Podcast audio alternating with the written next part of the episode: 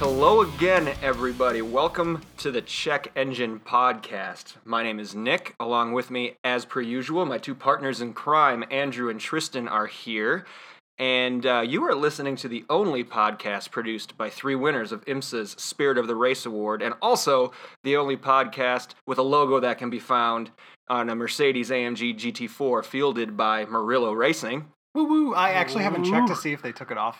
Yeah, I feel a little guilty. I haven't watched any of the races since. They haven't had one yet. Oh, okay, good. Not until Watkins Glen at the end. I don't want to know. Is it really all the way to Watkins? Yeah. Because it's Le Mans now. Everyone's overseas. Right. Dun-da-da-da, Le Mans is here. That's it. We got to watch. We got to watch Watkins and see if it's still there. We're watching you, Marillo. We're watching you. Thanks again for the bump. We appreciate it. So, as you may have just judged by that last 15 seconds, we're not a professional podcast by any stretch.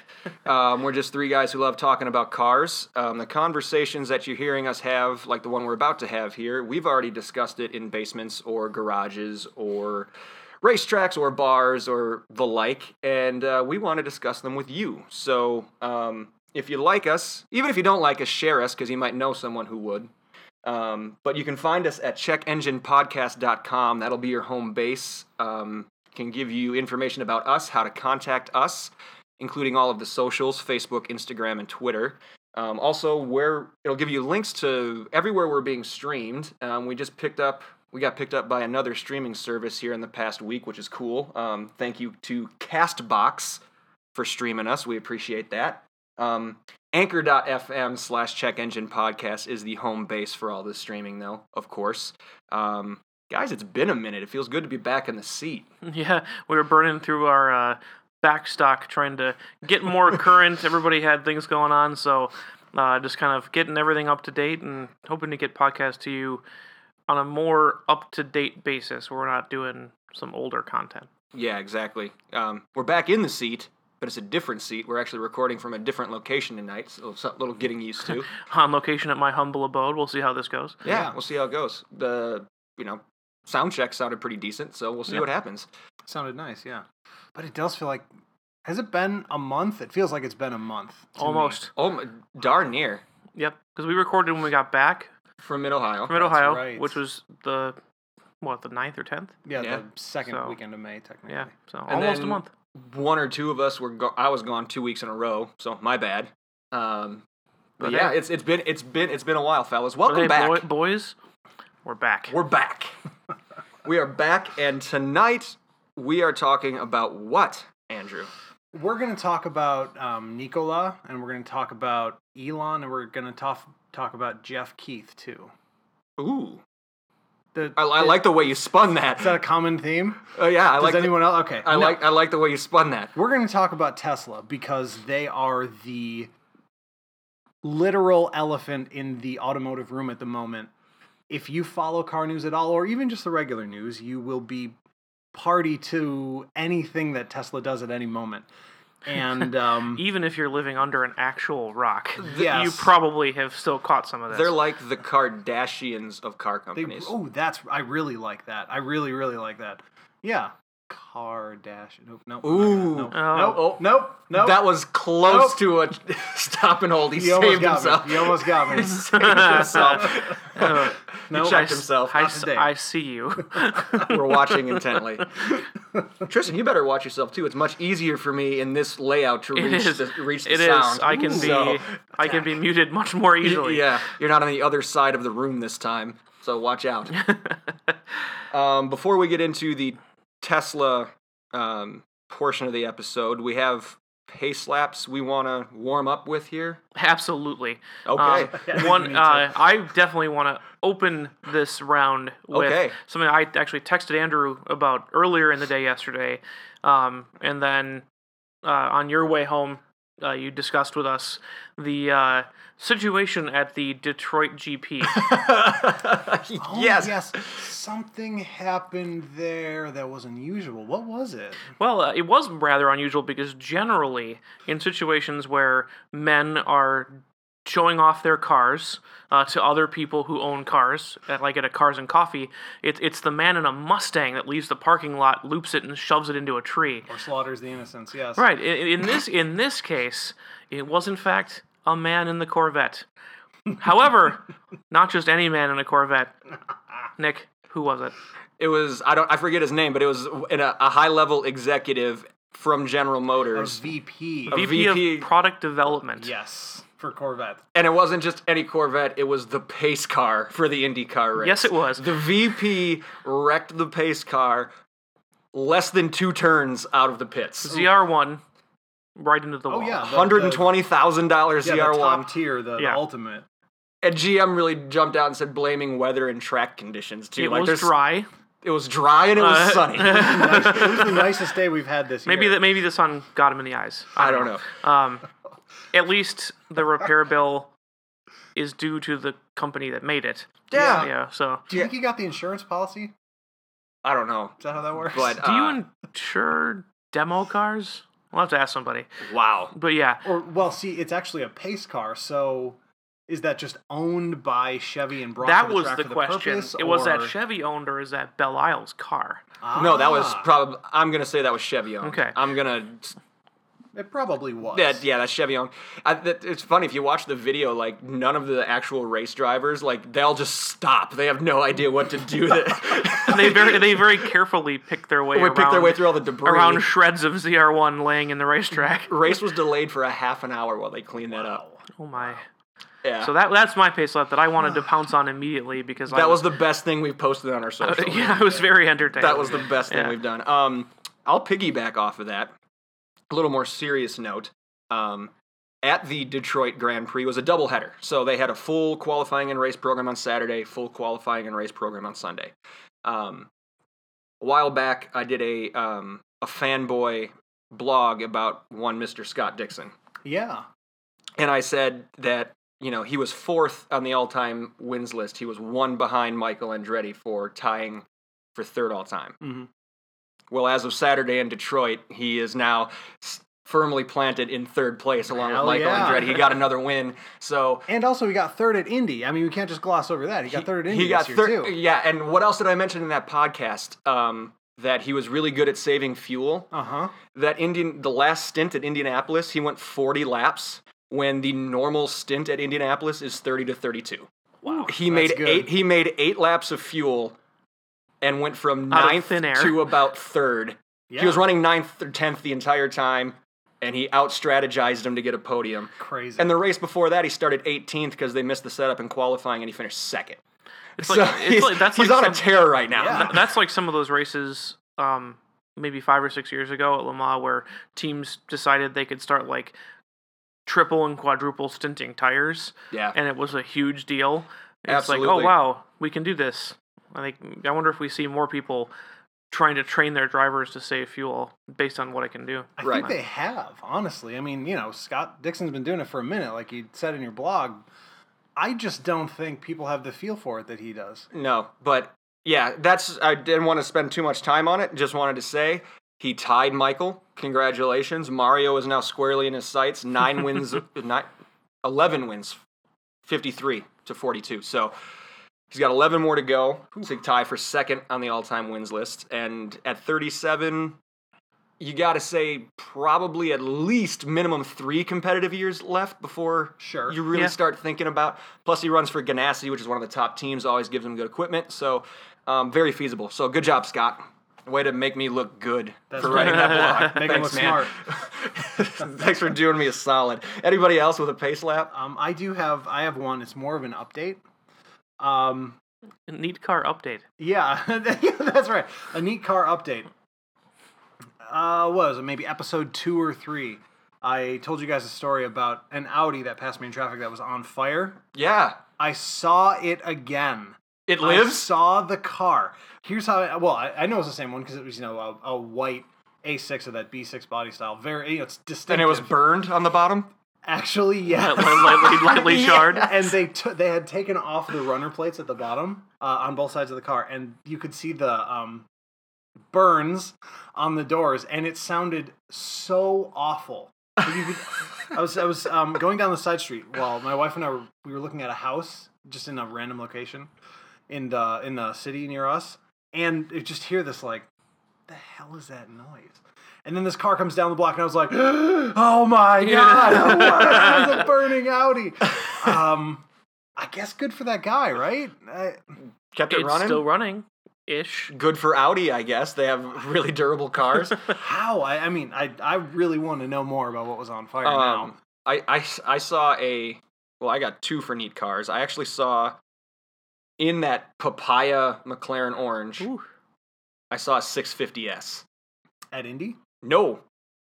About 5 minutes from where I work in a parking lot of a Chinese restaurant. Everybody loves Chinese food. Yeah, no, I definitely could have guessed that one. Everyone's seen the McLaren in the Chinese restaurant. Yeah, yeah. You're never too rich for Chinese takeout. Wow, that's impressive. You got to go to that place. I mean, if you're into Chinese, that's probably the place to go. Yeah, I'm just gonna go sit there and wait for him with a cup of rice and orange chicken, just waiting for him to come back. And then I also saw a. This isn't that. It was just interesting. It's remember a GMC Jimmy.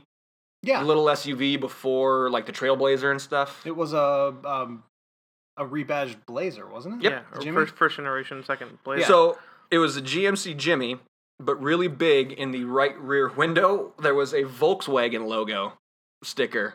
Hmm. My first thought was, a winter beater for Tristan and his dad. Yeah, that's about. We're gonna make it German, however possible. What makes it? It would make me wonder if. It could be one of those really weird things where something about it was engineered by or shared with Volkswagen. I don't think so. No, this guy just put the sticker on there. It didn't come. I mean, no, you never know. It could be one of those things like the secret Toyotas that Chevy sold for a couple of years. What was the Geo? Geo Metro? No, not the Metro. Prisms? The Prisms, yeah. The Geo Prism was a Toyota Corolla. And basically the best car Chevy ever made, but they didn't make it. That's fair not enough. Uncommon for them. All right.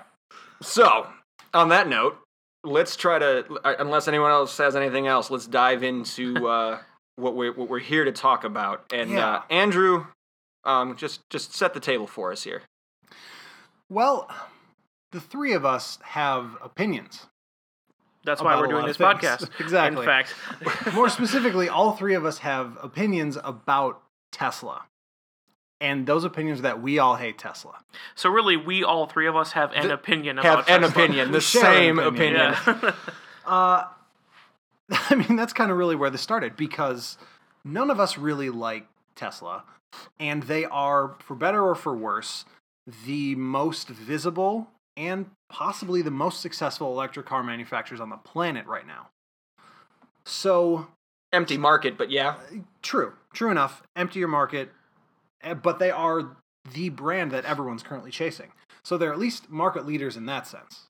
Yes, yeah, so especially in market share. I mean, I think GM with the Chevy Bolt, considering that it got a better review than the Model 3, and people who are in the tech know-how say they're tired of Tesla, and Steve Wozniak, huge Tesla person, his daily's a Chevy Bolt. I don't think you're getting ahead of it. Yeah, so I don't think everybody chasing Tesla. I don't think is a story anymore. I don't think it is, but it is the objective reality. The cars go the farthest, they perform the best, and they might even look the best. So they have a presence. Even people who don't like cars and know about cars, they know what Tesla is. Or sometimes a lot of them really love Tesla. They want a Tesla. So we have to talk about us. The three of us. As you can see, I can barely restrain myself from just blabbing on about it. I mean, we kind of have to start at the beginning, which is the company itself. Right. And Tesla has this quirk as a company in that their CEO is Donald Trump, but with more hair. Well, better hair? I don't know if it's more. Donald's got quite a salad up top. It's certainly more evenly distributed. Yeah, it is. The CEO of Tesla is a guy named Elon Musk, and that name is so recognizable. If you've heard it once, I'm sure you remember it. He is, if you call him an eccentric, that makes piano teachers look really bad, so... if you call him a visionary, it makes people like, Henry Ford and other people like that look bad. He's kind of... Steve Jobs, yeah. He's kind of a jerk in public all the time. That's a very nice way to put it. And recently, he's been having a very slow breakdown where... kind of like his cars. Well, he's now started a news judging site, or I don't know if he actually launched it. He's considering launching a site that will judge the veracity of various news articles, supposedly objectively, but basically whenever anyone writes anything bad about his cars, I mean, anyone, by making this, if for some reason he hears this, he's coming after us. He is that petty. Nice. I'm going to email him the link to the episode. I'll tweet him. I kind of tweet mean stuff at Elon a bit. But has he ever responded? I try to not, no. Oh. But anyways, he's extremely petty and extremely defensive of his brand, which, you know what? Maybe that's kind of fair. But one of the things we have to do, one of the things the three of us have to start with, I think, is analyze a little bit whether or not we really hate Tesla, or we really hate Elon Musk. And to what degree can you separate the two? Yeah. My initial answer, and I'm willing to investigate this, that's why we're going through the podcast, but my self-analysis, because this is something I spend a lot of time struggling with, as a person who really, you know, despite all of the bad things about him, thinks that, you know, Steve Jobs is very interesting, got a lot of things done. There's been a lot of comparisons between him and Elon Musk in the way he manages his company, things like that. So I spent a lot of time investigating why I tend to gravitate towards admiring Steve Jobs and just really not admiring Elon Musk. Yeah. Quite the opposite. So I spent a lot of time looking at it. And for me, I do not think that I hate Tesla, the company.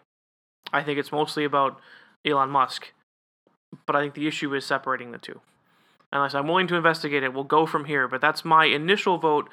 We'll see if it changes. Is I think they are, you know, inseparable, and I don't think Tesla would be what it is without him. Mm-hmm.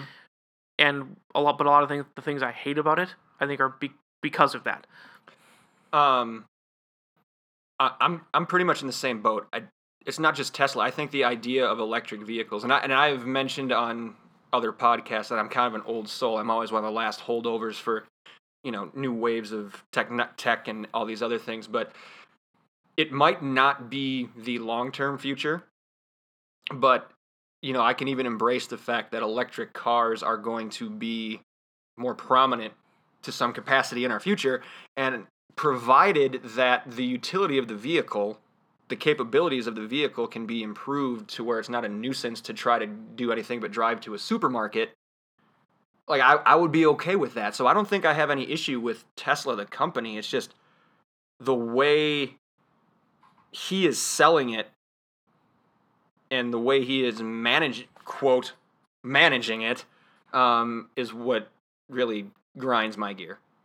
I think I obviously agree. You have to consider both. But one thing that's kind of coming along with Elon's now month and a half of doing the fake news thing, which I think people get very tired of very quickly, is that he's starting to get people who are pushing back on him, shareholders who are pushing back on his CEO control of the company, because he's making the company look like an asshole. Yeah. Yep. When we talk about the Consumer Reports thing in a little bit, we'll go back into that. But first, I just want to say it's not hard to picture Tesla without Elon Musk. It's just unknown. You know what I mean? If he was suddenly forced out, it's not like the company would disappear. It's not that their fan base would disappear. It's not that anyone would like them any less. It's the same unknown. It becomes the first great test of the people he has underneath him. It's like when Steve died. Yeah, absolutely. You know, I'm still working for the company. It's obviously still there. Mm-hmm. So, you know, is it going to... And they're doing okay. Yep. It's like, is it going to dry up and go away, or is it going to change? It's an unknown until it happens. Exactly. So, but you're right. It's not an inconceivable future where there is a Tesla without Elon Musk. So I think that's really the first thing. At this moment, I don't know that any of the three of us can separate him out of it. But for my part, I try to do my best to leave him out of my analysis of things that they do, with the notable exception of the fact that you have to address him because he's always the one running around the internet screaming that whatever bad thing was published is an actual lie. is it possible, can we make this distinction? So we don't mind Tesla, the company, or the technology, but we do very much mind Musk. Absolutely. So to that end, personally, as long as he is involved with the company, they're not getting a dime from me. Well, clearly. Because is it necessarily the company and the engineers and all the people doing the work's fault? No. They're doing relatively good work, but it's just because of that D-bag that, there's a lot of people steering clear. Yeah. I think we also need to talk just a little bit about electric. Nick, you kind of talked about the technology in general, but I think we agree, and probably Tristan, you agree with this too, that none of us see this as the true future of cars, because it can't be. At least not in this form. Right. I think cars may be driven by electric motors in the future, but there are so many other options as to how they store, receive, etc. their electricity. I think that's really what we're going to see. Is changes to the other half of the electric car equation. It's going to be a car with electric motors, but it's not going to be a car with batteries. Right, and that's really... Yeah, that's the key. You can't... I remember not so long ago, probably we were still in high school, when the concept of electric cars began to become sort of a cultural force, and it was always the argument that we're going to run out of oil, electric cars of the future. I mean, if we really want to talk about scarcity, let's talk about Cobalt, which I think is mined in like 2 places in the whole world. Right. I mean, it can't continue. That's just getting the stuff out of the ground, shipping it here, shipping it there. There is some, the whole old Top Gear thing where it costs more to create a Prius than it does to keep your old car running is still true functionally, but the costs of actually creating lithium-ion batteries have been reduced, and it is a more green process, but this is not end-stage greenery. I don't know. Greenery. This isn't end stage. Another shrubbery. Eco transformation for cars. Something has to come after this, and I think that Nick, you're totally right in saying that this can be the technology that's used to supplement, that's used to transition us into something that actually can work in the long term. It's a stopgap, is what it is. Yeah, and it's going to end a development platform. When you look at things like the motors, the any and all autonomous or driver aid technology, design of cars that don't have internal combustion engines. These are all things that the current electric cars can contribute to while still being something where we just kind of pass through. Actually, yeah, don't let me forget that. We're gonna, maybe we might as well do it now. Should we talk now a little bit about Tesla and their autonomous vehicle programs? Should we do that now, or do you want to do that later? I'm good with it now. Let's go for it. Well, another thing that Tesla's famous for, and this might be the thing that people actually know them for, if it's not the electricness of their cars, it's the fact that they proclaim to have the only level 5 capable autonomous vehicle on the market. If you're curious as to what that means, it means nothing, because level 5 autonomy is theoretical. Basically, autonomous cars are ranked on a scale from 1 to whatever. I think 5 might be the highest. I don't know. 1 is something like automatic braking, a system that only pops in when something's going wrong. And then it goes up to something like 5, which can theoretically, giant air quotes, giant Empire State Building-sized air quotes, drive itself. They can't. No car can drive itself. Yet. It's theoretical. Right. So the biggest problem with this is that when you go to Tesla's webpage, they say right on the, Model 3, Model S, and Model X, the only level 5 autonomous capable vehicles on the planet. The problem with this is that they've named their AV suite Autopilot, the system famous for being able to automatically pilot something. The issues here are fairly obvious. If it's not intentional false advertising, I think it probably is. It's close. It's at the very least slightly negligent. And in fact, there is currently a lawsuit somewhere in the U.S. suing Tesla because they're calling the system autopilot, and all it's doing is making people crash. Yeah. Yeah. I mean, that's bad, right? I mean, when your system, you know, people make bad decisions, but they make bad decisions with the information given to them. I think, right. I think, for example, one of the ones that I have had several contentious conversations about is the man watching a Harry Potter movie on the screen of his Model S while it crashes into a semi-truck. Right. He would never have made that decision had someone not told him that the car could pilot itself. The autopilot was a thing that drove the car on its own. Right. You can give all the warnings, you can make bad decisions, but that would never have crossed his mind in a Golf or something that didn't pilot itself. Right. Yeah, that doesn't make any pretenses of piloting itself. That decision would not have been made. Here's another perfect example.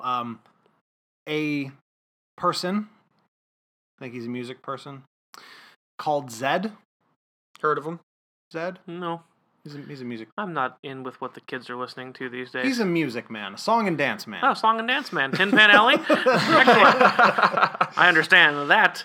Here's a tweet he sent out. This is so dumb. Zed. There's lots of quote-unquote bad news about Teslas with autopilot crashing, just to show the other side, too. I once fell asleep driving home late at night on a highway with autopilot on and got woken up by it beeping and turning off music to wake me up. Would have probably been dead without it.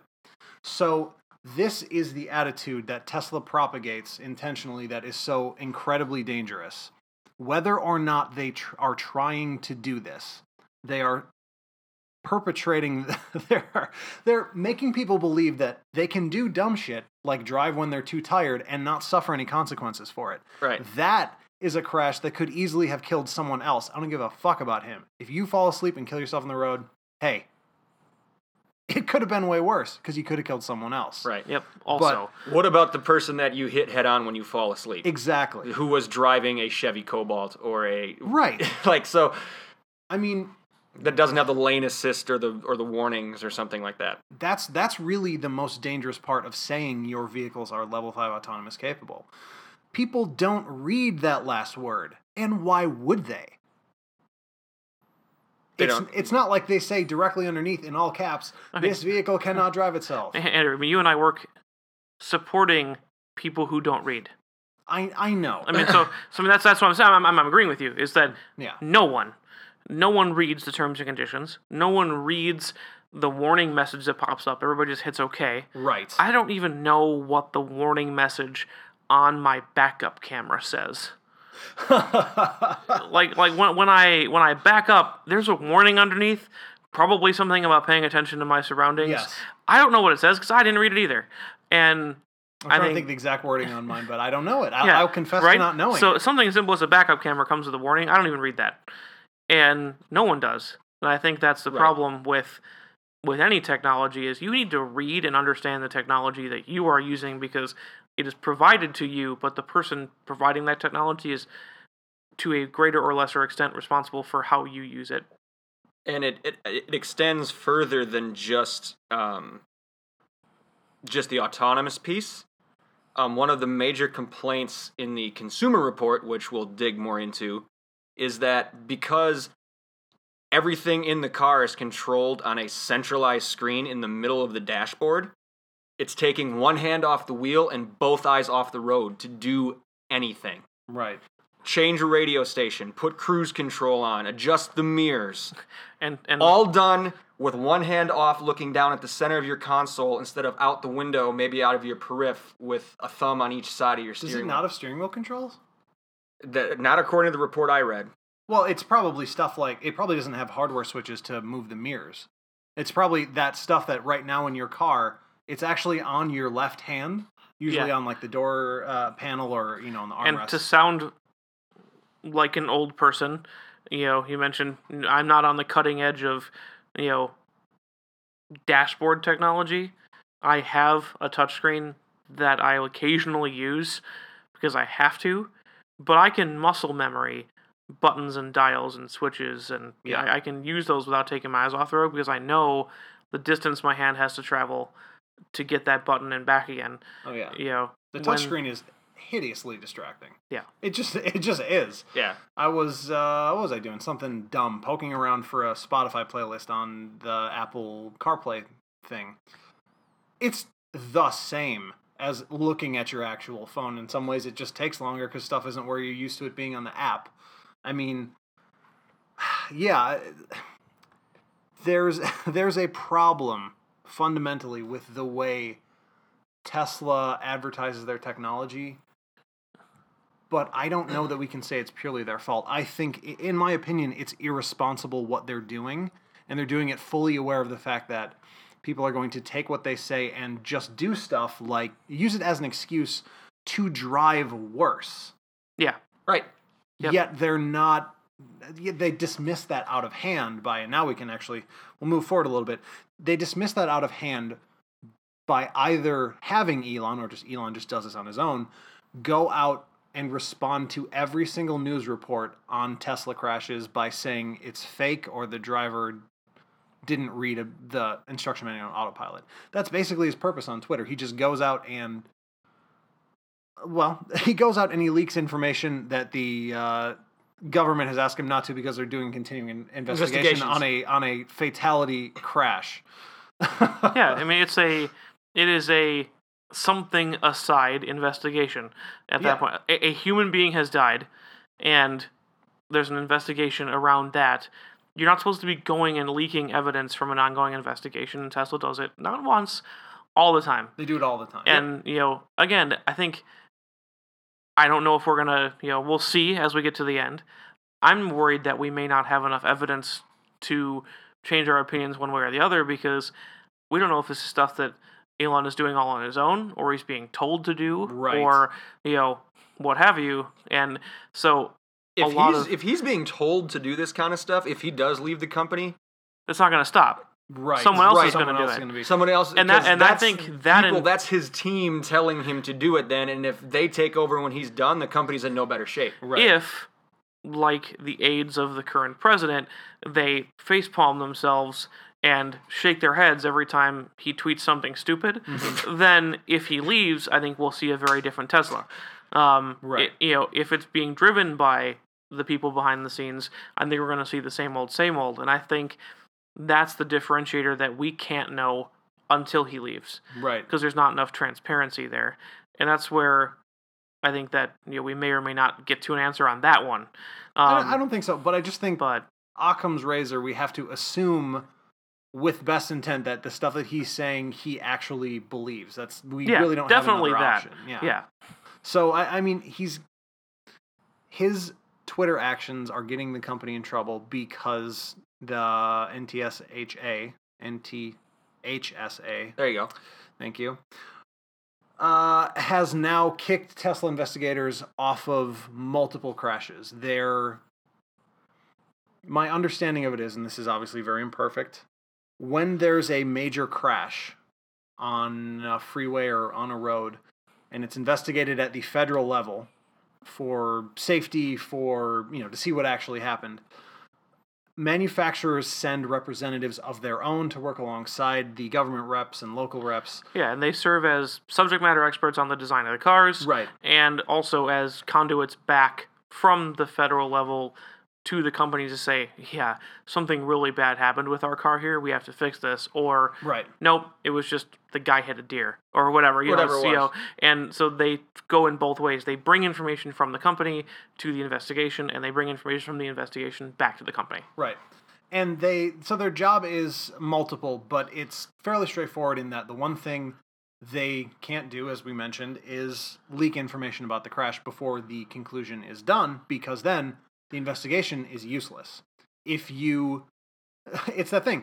If you study something, you change the result. Uncertainty principle. Right. Well, if you certainly leak information, you've already ruined the results of that research. There's no point in even doing it. So the I think it's the head of the Highway Safety Advisory Board called up Elon Musk and was like, "Hey, stop." And Elon was like, "No."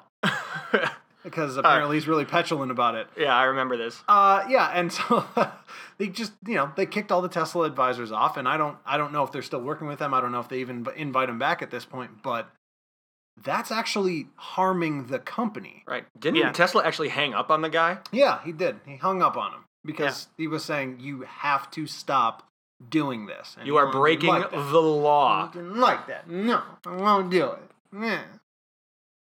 Boop. Hang on. Yeah, exactly. That was an actual recording of the conversation that we just obtained, by the way. That's exactly how it went down. I mean... What are you doing, Elon? What are you doing? He had such a good idea and such a grand vision, and it's just... I think this is... Do you want to get into... What do you want to get into? The financials of the company? Do you want to get into, just more... The Model 3 being backlogged and the... Like, what promise that he didn't deliver do you want to discuss next? Oh, man, I think we can roll a lot of that all into one. We talk about, can you separate Elon from the company? I think as its current executive officer, he has a lot of oversight of production and financial stuff. Sure. So I think that's all on him. When we talk about differentiating him from the company, I think we can roll all of that into just kind of management and financials. Yeah. And we're talking about a company that loses money hand over fist. They've put their factory back up as collateral how many times now? 3? Yeah. 4? I think so. At least 3. Like 3. How much did they lose in that one quarter that you were talking about? In one quarter, they lost $700 million. Was that the winter quarter of last year? Was that first quarter this year? I don't have the date. I just have the quote. I think it was first quarter this year. Yeah. $700 million in cash just out the window. But yet they're talking... huge expansion into China, and they have all these grandiose ideas, and they're still in full expansion mode when they don't have the capacity, the resources, or the funding to handle what's right in front of them today. Yeah, they don't have, they have an ultimate case of eyes bigger than their stomach, where they've got a plate full of food that they can't even eat, and they're reaching for the bowl. Like, here's something that I think is interesting, kind of like a, talk about managerial, expertise. My understanding is that a big part of that deficit was that initially Elon's plan was to have his factories run by robots so that they could run 24 hours a day. The notable problem with that is that those robots don't exist. You can't run a factory 24 hours a day, just robots. You can't do it. So as production has started to increase, or at least needed to increase, with the Model 3 supposed to be like, the everyman's electric car. Oh, we'll get into that too. Right. As that need, demand has increased, I think that's the word, they had to hire 40,000 people. That requires money. That they didn't account for in any way. Right. That's not an employee oversight. That's a different business model. Right. It's not even close. It's not close. And even if the robot factories became a reality, you still need people there because someone needs to service the robots. Right, and something down to they need their elbows greased when they're you still need people. Like, you can't just not have people in a company. So the end result of this, this change kind of culminated in, I think, sometime in mid-May, a... jubilant tweet from Elon saying that they made, I'm trying to remember the exact figure, I think it was 35 Model 3s in a day. So he said, expanding that, we're going to be making 256 a week. No? Nope. Because that's not how production works. You don't run factories 7 days a week because you actually can't. You don't run them 24 hours a day because you actually can't. It's just stupid math. And also, that's like me jubilantly tweeting out that I walked up the stairs. Like most people's days consist of far more activity than walking up the stairs. Mm-hmm. The fact that you've done so is not a milestone. It is not impressive. It's in fact demoralizing that you consider that as your big deal of the day.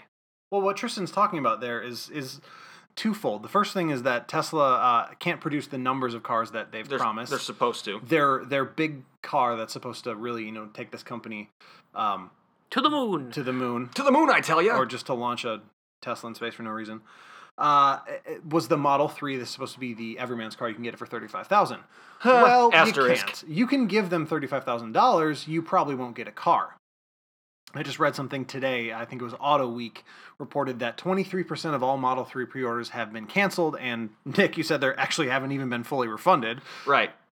Yeah, he lied about how much they've refunded so far. I do know two people who actually pre-ordered them. Both have canceled at this point because they're like, in year 2.5 of waiting, what's the point for them? They don't want a car at some point. They wanted a car. Now. That's the idea. Or soon. Well, like, I've been to dealerships before. I haven't, like, I haven't bought one where it's like this, but I've been to, like, dealerships with my parents, or I've heard through family members or friends or whatever, like, yeah, we want this car, but we had to order this and this and this. We're going to get it in a week, or right. We're going to get it in 10 days, or whatever it is. Cool. You know, cars are a big thing. They take a while to make, especially if you're ordering custom things on them. But 2.5 years? It's just not. It's not feasible. If you're putting, and you're happy that you're putting out 35 a day, even at 35 a day, you should be able to get someone a car in 2.5 years. Right. And so, by the way, we didn't mention this, going off again what Tristan said, this isn't their whole range. They're producing one kind of this car. It's not the all-wheel drive. It's not the fully extended range one. It's not this. It's not that. Yeah. They're just making the most basic versions of this car in very small numbers and celebrating that fact because they did anything. Right. Because they did it. That's what I see on my side. Yeah. And, yeah, it is. I think that must be a little demoralizing, right? Yeah. Well, here's the thing, too. So, like, the Model 3 was heralded as, you know, this is going to be the everyman's electric car. It's going to be low cost of entry, all that kind of stuff. $35,000. Yeah, for the base model. For sure. So, what if you don't want the base model? What if you want all-wheel drive?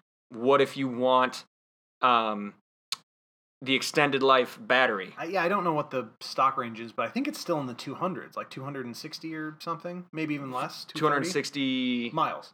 I think the upgrade one, they're claiming 350, but we can also... No, for the base model. Oh, for the base is 260-ish. Something like that. So it's 90 extra miles of range, mm-hmm. 100 we'll say, we'll round up, we'll say 100. 100 extra miles of range, all-wheel drive, and what I read as, it literally said this, nicer interior. What do they give you, pallets in the base model? How much is the upgrade? Just take a guess. From 35 to what? At 25,000. So from 35 to 60? Keep going. 65? Keep going. 70. Keep going. 75. A tiny little bit more, you got to keep going. $78,000 for the upgraded model. So if you want all the stuff that they're talking about, you have to it's not actually the everyman's car because you have to pay $78,000. So basically for $35,000, you get a frame and a 9-volt Duracell. That's about it. That's so bad. They avoided false advertising by the hair on their chinny chin chins. Like, it is grotesque. Well, you also can't get the actual car. And you can't get the car. It is just so bad how they're just playing everybody.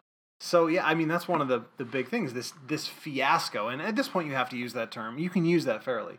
The fiasco of the Model 3 is ongoing. They still haven't produced the cars. They still haven't ramped up production, all that stuff.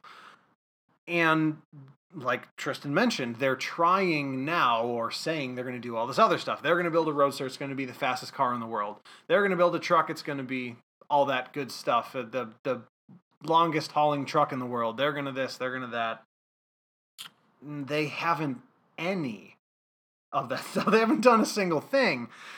And what makes it so infuriating is that when you look at what they do produce, and this is, we're going to segue into talking about the reviews of the Model 3 and the braking issues they've had. When they do produce something, it's not what they claim it to be, and it's not what anyone's expecting. The entire company is just a string of broken promises. Right from the Model S. I mean, the Model S was quoted under 90,000. Mm-hmm. Nope. Requoted at 92, and then... Finally released. That's right, I remember this. Finally released at 98 after strings of apologies and backpedaling from Musk himself. I mean, okay, we're going to be, by early 2018, we'll be making 10,000 a week. They're making 1,000 a week now. Yeah. So we may ever see those cars be made. I read something that's what Volkswagen produces in like 2 hours. It's significantly less than a day. Well, I mean, just to be fair, they're also not a relative upstart company either. True. Yeah, so but if you look at let's pump the brakes on that comparison real quick. I mean, there are patterns to make a car factory. Even newer car companies can say, okay, I'm going to follow standard labor and production line design policies, and I should be able to, as long as I can get my materials in place, create even half as many cars as Volkswagen, which is multitudes more than Tesla is making. Look at Hyundai. They ramped up production of their... When Hyundai wants to, they can ramp up production of any single car they want, like the Kona. When that came out earlier in the year, the dealership by us had two. In May, they had 25. That's ramping up production. Is it? I don't have an exact number with me, but is it fair to say that Henry Ford in 1911 was rolling more cars off of his line than Tesla is in 2018? In all honesty, it wouldn't surprise me. Yeah, I mean, we could definitely look that one up. We'll come back to that one. Yeah. We'll come back to that. But, let's talk the Model 3. They got some models out. They're saying, they're ready for production. They're starting to do the whole... test this car for us thing. And something very curious happened when Consumer Reports tested it. Not my go-to for, car reviews or anything like that, but they are a extremely respected name in general. Mm-hmm. When Consumer Reports did their braking test, they discovered that their Model 3 got a number that was extremely good the first time. I think it was best in class by a wide margin, huge margin. But when they tested it the second time and the third time, it measured a distance longer than any they'd ever recorded, including with trucks. So they said, okay, error in methodology. They did it again the second day. Same result, but all of the braking tests were longer. They got a second Model 3. Same thing. It did the braking test well one time and badly every other time. So they reported this in their results and said, we do not recommend this car because basically it doesn't do what it says on the box. And it doesn't stop. Right. Elon Musk flew into a rage. An actual rage. This is the thing that started this whole, I'm going to start my own news service. Blah, thing. Blah, blah, blah, blah. Yeah. He was absolutely furious about it. And Tesla said, I think within several hours of that Consumer Reports release, that they would have a fix for this. They'd have a fix for this in a software update, which is fine. But the only issue I take with that is that Elon Musk said that this absolutely never happened. They never saw it. They never tested it. They never had this result ever. It was unheard of. They did something wrong. They should have, like the road surface or this or that, or the other thing. But the problem is Consumer Reports is a very strict methodology. Right. So, truthfully, Tesla did follow through on this. Very impressively, they fixed it in a subsequent patch. Consumer Reports reviewed it again, and they now recommend the car because it did what it said.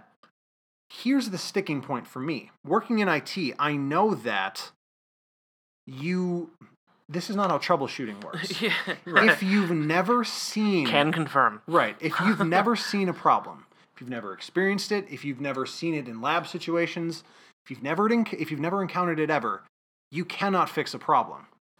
Oh, that's true.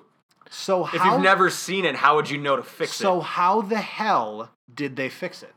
They knew about it. That's the answer. I totally agree. Yeah.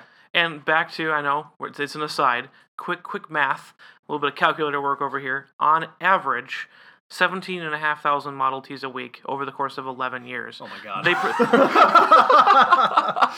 From 1913 to 1924, they produced 10 million Model Ts. He's getting there.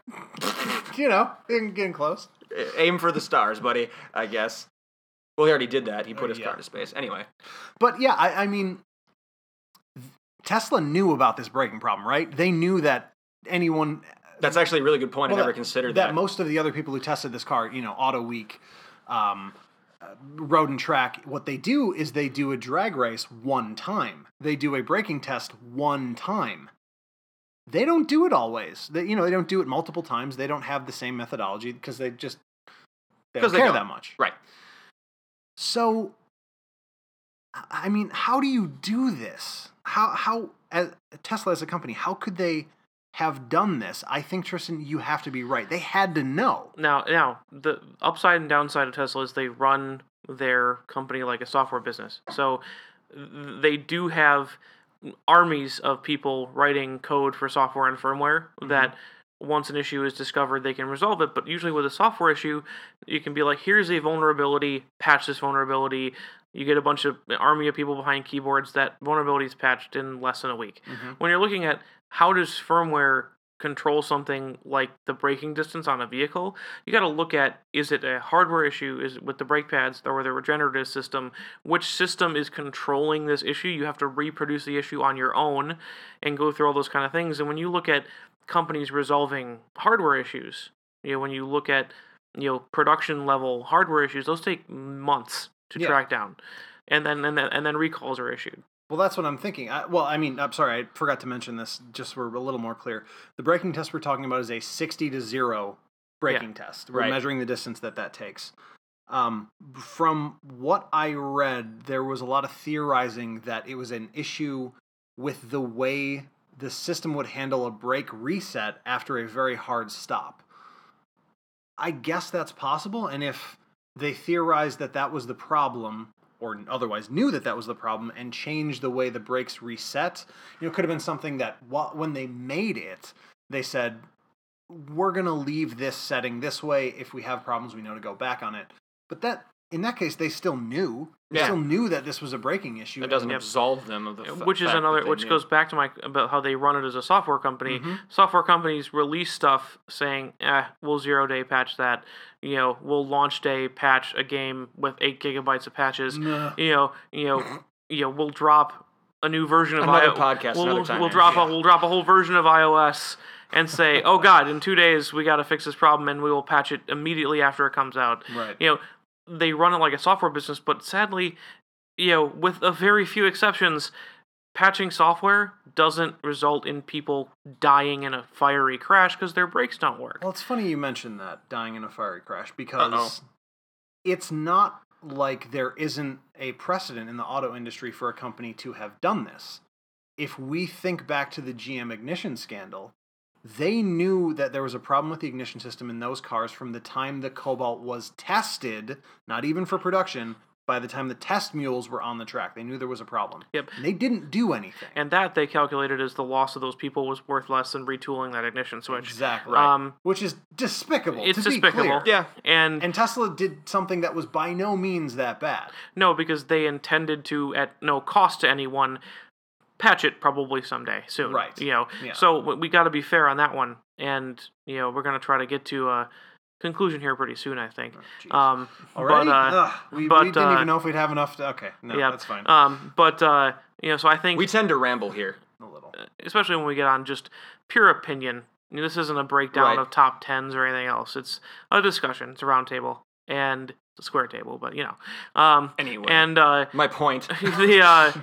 You know, I think it's something that, personally, my opinion of electric cars has changed over the years, but I think despite this discussion, my opinion of Tesla has not changed in the least, and my opinion of Elon Musk has not changed in the least, although in certain ways I can see how they can be separated at least slightly more, but they've developed their own facets that I can't say I would care for either one. Yeah, I think I'll sum it up this way. Elon Musk is not a visionary. He is not admirable. What Elon Musk is a fantastic salesman who doesn't deliver on any of his promises, on anything he sells. And there's a word for them. There's a term to define salesmen who don't deliver on promises, and that's con artist. Now, this is as far as Tesla goes. I mean, he had success previously, which is with PayPal and SpaceX. But PayPal also doesn't really work like you think it should. Well, no. We and again, separate podcast. But PayPal and SpaceX have created successful business models. In the case of PayPal, almost almost to the point where he didn't have a hand in it. It was right before he left that they changed. True. SpaceX he's still involved with, and SpaceX is doing great work. SpaceX is one of the only things related to Elon Musk that I appreciate at all. Mm-hmm. You know, I would, given the opportunity, go work for SpaceX. I would not buy a Tesla, much less work at Tesla. I think my biggest issue with Tesla, and we've kind of circled around it the whole podcast, is that they have, for a small startup company, a horrifying lack of transparency. And here's the thing. When you compare them against other Silicon Valley companies, they still have a horrifying lack of transparency. Right. And we're talking about some of the companies who take aggregate data from everybody, like Google, and do with it. Here's the thing. I mean, while we can talk about, you know, conspiracy theories, Tesla does take all data from all the Tesla cars all of the time. They take every little piece of data and analyze it. And on occasion, just for no reason, they'll release some of that to public. If you crash your Tesla, you bet they're using your personal data immediately to make you look like an asshole, especially if you died. And if you guys think people get upset when Apple rolls out an update that you have to push the agree button to install, think about how mad people are getting when Tesla rolls out over-the-air software updates for people's Teslas that change the way they work, the way they look, the way everything works in them, without asking. Well, how about they fix the brakes on your car? They didn't tell you they were broken. Yeah. If that happened. You know, lack of transparency. That's where I think car companies should be different from software companies. And I think that's probably my biggest hang-up on Tesla is Tesla is a software company that has a hardware arm that happens to build cars. That builds cars. Yeah. I don't want that. I don't want any part of that. No. And I also don't want any part of the direct sales thing. But that's a whole different thing. It's whole thing. Yeah. If someone can write or someone can discover the fact that there's a bit of Unicode that crashes iMessage. Think about when they figure out that by, you know, flashing your turn indicators in front of a Tesla in a certain manner, it decides to just crash the entire center console. Right. I don't want anything to do with that. I mean, that's a really good point. That Teslas are not cheap enough or popular enough to be exposed to the same type of shit that regular cars are. And, what you know, yes, once in a while on the 5 o'clock news, you'll see one of those I-Team reports on some crazy, stupid version of I'm not even going to describe what just happened. I don't know if you could hear that on the cast. Hopefully not. Anyways, but yeah, those I-Team reports like teen hackers using cell phones to hack whatever it is in your car. Are you safe? Those are alarmist reports, but they are grounded in fact. Yes, right. I've seen. Once my boss's Ford got broken into because it had the keypad, a guy just came up and pushed the dealer access and unlocked the car and took all his crap out. You could do stuff like that with a Tesla. FCA, think about in comparison, FCA rolls out an update to Uconnect that causes it to reboot continually. Yeah. Annoying, I can still drive my car to work. Mm-hmm. Tesla rolls out an update that bricks my center stack. I can't drive my Tesla anywhere. Right. Or maybe they do it intentionally for some reason. Yeah. That's the kind of power they have. I don't want that at all. So we don't want any part of Tesla, and we don't want any part of Elon Musk. Made that abundantly clear. This actually made it worse. This made it worse. Yeah. This was it a bad idea? It made it worse. Anyway, with that, we're probably going to call it a night before we get really, really, really angry and do something or say something we don't want to. So let's just thank you all for tuning in. Thank you for listening. Do we have any thank yous before we take off? I want to thank my car because it's not a Tesla. There you go. I would like to thank the technology company I work for because it's not Tesla. I would like to thank my Chevy Trailblazer for not being a Tesla. All right. Excellent. There it is. Not Teslas all around. And thank you to the listener for tuning in. Even if we suck, you guys are awesome. Please be sure to follow us on social. We're on Facebook at Check Engine Podcast, Twitter and Instagram at Check Engine Pod. Please comment. Please discuss with us. We want to hear from you. Thanks again for tuning in. You guys all have a great night. Bye now. Bye.